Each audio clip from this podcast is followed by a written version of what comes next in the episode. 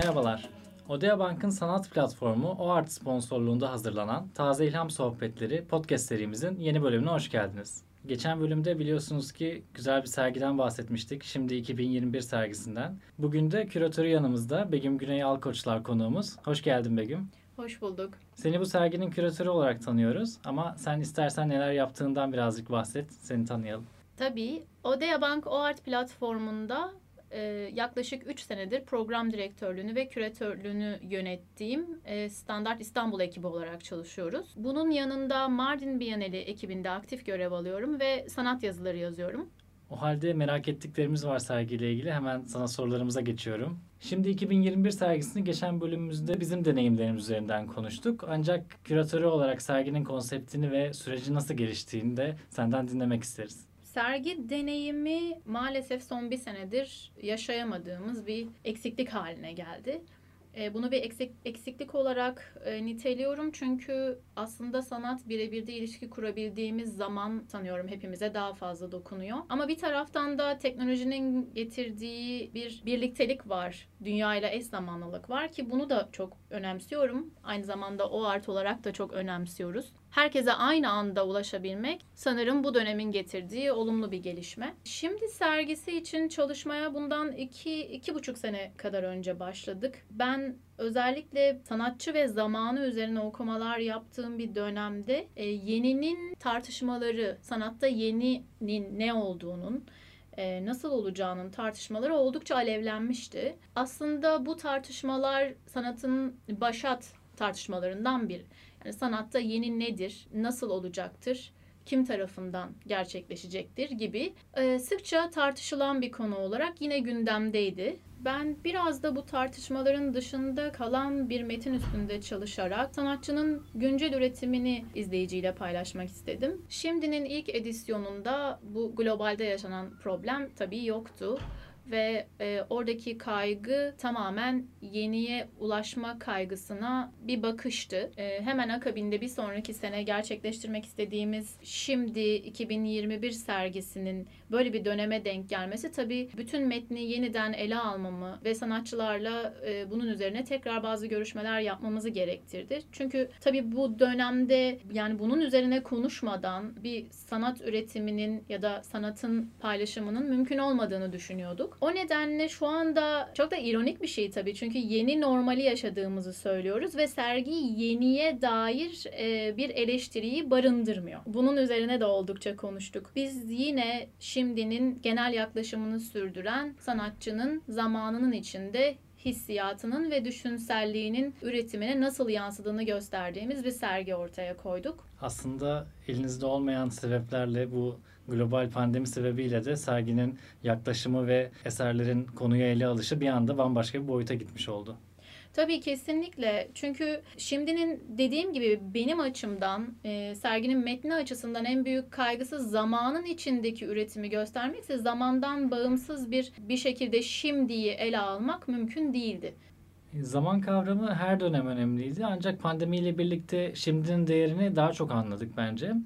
Yarına şimdi anlatacak sanatçıları ve çalışmaları seçerken ne tür kriterleri göz önünde bulundurdunuz? Şimdi sergisinde seçkiyi tamamlarken tabii daha önceki sergilerimde olmayan bir kısıtlamayla daha farklı bir zorlanma yaşıyorum. Yani bu bir zorlanma oluyor zaman zaman çünkü şimdi sergisi siyah beyaz diyagramında beyazın oldukça baskın olduğu bir e, seçkiden meydana geliyor. Tabii gri ve siyah lekeler de izleyebiliyoruz seçkide fakat serginin geneline baktığımızda kesinlikle beyaz bir sergi olduğunu söylemek mümkün. Tabii buradaki bu kısıtlamanın da temanın içinde bir bahsettiğim bir nedeni var tabii. Bu neden yaratımın başladığı yüzey olarak bunu kağıt ve tuval bezi olarak kabul ettim. Çünkü çok daha yani sanat tarihinin içinde yaratımın ilk başladığı yüzeyler diyebiliriz. Bu nedenle böyle bir e, kısıtlamaya gidildi.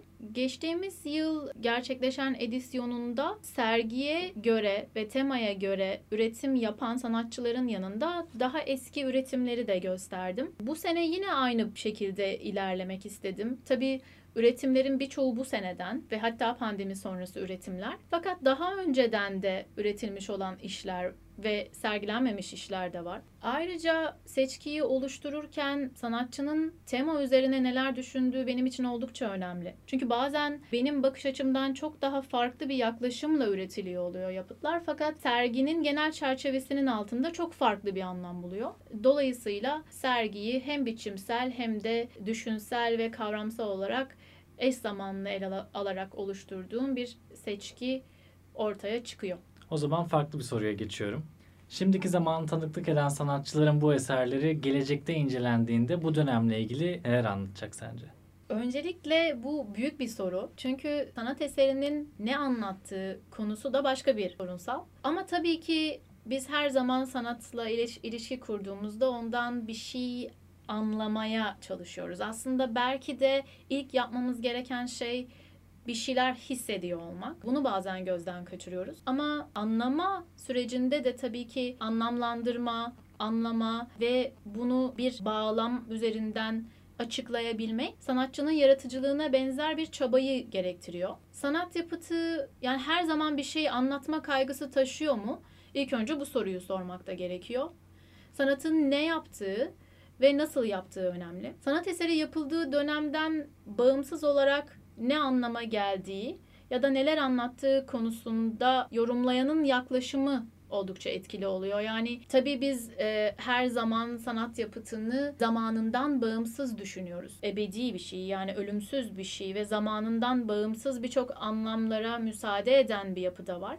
Ya da şöyle de diyebiliriz. E, akademide sanat tarihinde gördüğümüz derslerde şunu özellikle altı çizilirdi ki sanat yapıtı üretildiği zamandan bağımsız olarak her zamanda farklı anlamlar üretebilecek bir yapıda olmalıdır. Ama bizim onu anlamak ya da anlamlandırmak için kullandığımız yöntemlerin içinde zaman muhakkak ki değişmez bir öge olarak karşımıza çıkıyor. Bunun yanında bir sanat yapıtıyla kurulan deneyim tabii hem özneldir hem de nesneldir belki bütün dinleyicilerinde bir sergiye gittiğinde kolaylıkla kendileri yapabilecekleri bir yöntemden bahsetmek istiyorum. Çünkü sanat yapıtıyla kurulan ilişki belki böyle çok daha belirgin ve kalıcı olabiliyor. Bir sanat yapıtıyla karşılaştıklarında kendilerine ilk önce ne gördüklerini, e, sonrasında yapıtın nasıl göründüğünü ki bu ilk iki soru nesnel iki cevaba karşılık gelecektir. Çünkü hepimiz aslında aynı şeyleri görüyoruz ve aynı şekilde ve aynı biçimde görüyoruz. Son soruda tamamen öznel duygular ve düşünceler devreye girecek. Ne hissediyorum ya da ne düşünüyorum? Bu küçük üç soruyla sanıyorum her sergiden bir şeyler alarak ayrılmak mümkün. O nedenle bu üç küçük soru sanat yapıtıyla karşı karşıya gelindiğinde sorulabilir.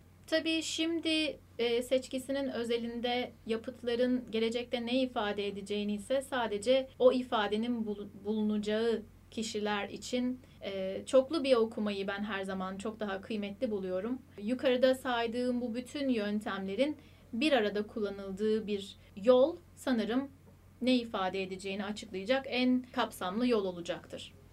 Evet bu yolla aslında eserleri yorumladığımızda farklı bakış açılarıyla ele aldığımızda zamanın içinde farklı anlamlara ulaşacağız ve bu anlamların hepsi de değerli eserler için. Kesinlikle doğru çok doğru. anladım sanırım. tamam. Keyifli bir cevap oldu çünkü hani sanat okuma konusunda izleyicilerimize de güzel bir tavsiye de verdik. Evet sergiden yola çıkıp böyle değerli bir bilgiyi de içine katmak sohbetimizin bence güzel oldu. Dilersen son soruyu ben sorayım Yaz. Geçen hafta da aslında konuştuğumuz bir konu üzerinde sormak istiyorum. Ve Gümü de burada e, konuk etmişken bu beyaz vurgusu üzerine hani bir sorumuz vardı. Az önce aslında açıkladın bir cevabında hani sanatın başlangıç noktası gibi aslında o bir tuval, bir kağıt, sanat üretiminin başlangıcı vurguluyor bu beyaz. Sergiyi ziyaret ettiğimde e, bilmiyordum beyaz temasının buradan geldiğini. Öğrenince çok daha bir anlam kazandı. Ama hani farklı görüşler olarak da sergiyi gezenler e, bu tür belki ilişkiler kurabilir. Ne düşünüyorsun?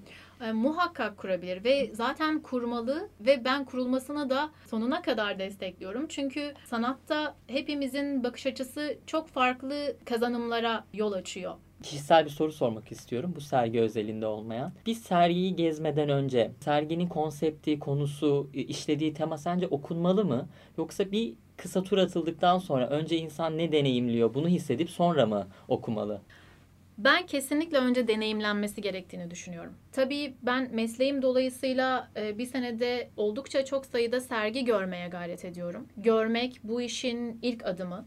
Ne kadar çok görürsek, ne kadar çok maruz kalırsak bu dili daha iyi konuşuyor oluyoruz. Çünkü ben sanatı da bir dil olarak tanımlıyorum. Biz çok küçük yaşlardan beri e, İngilizce öğreniyoruz.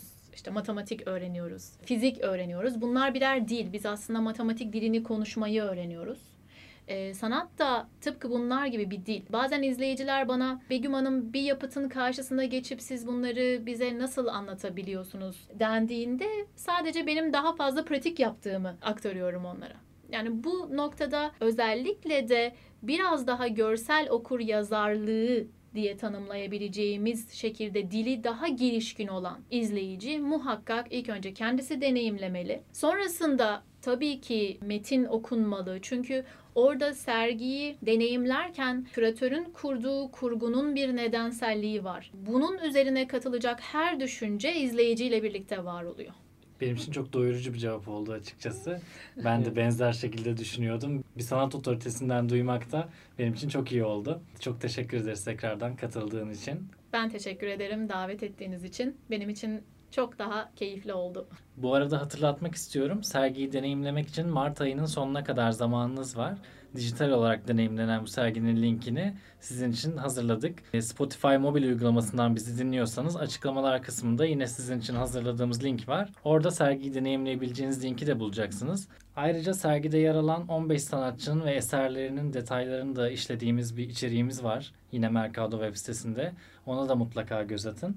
Odea Bank'ın sanat platformu O Art'ın sponsorluğunda hazırladığımız Mercado Taze İlham Sohbetlerinin bir bölümünün daha sonuna geldik. Bir sonraki bölümde görüşmek üzere. Kendinize iyi bakın.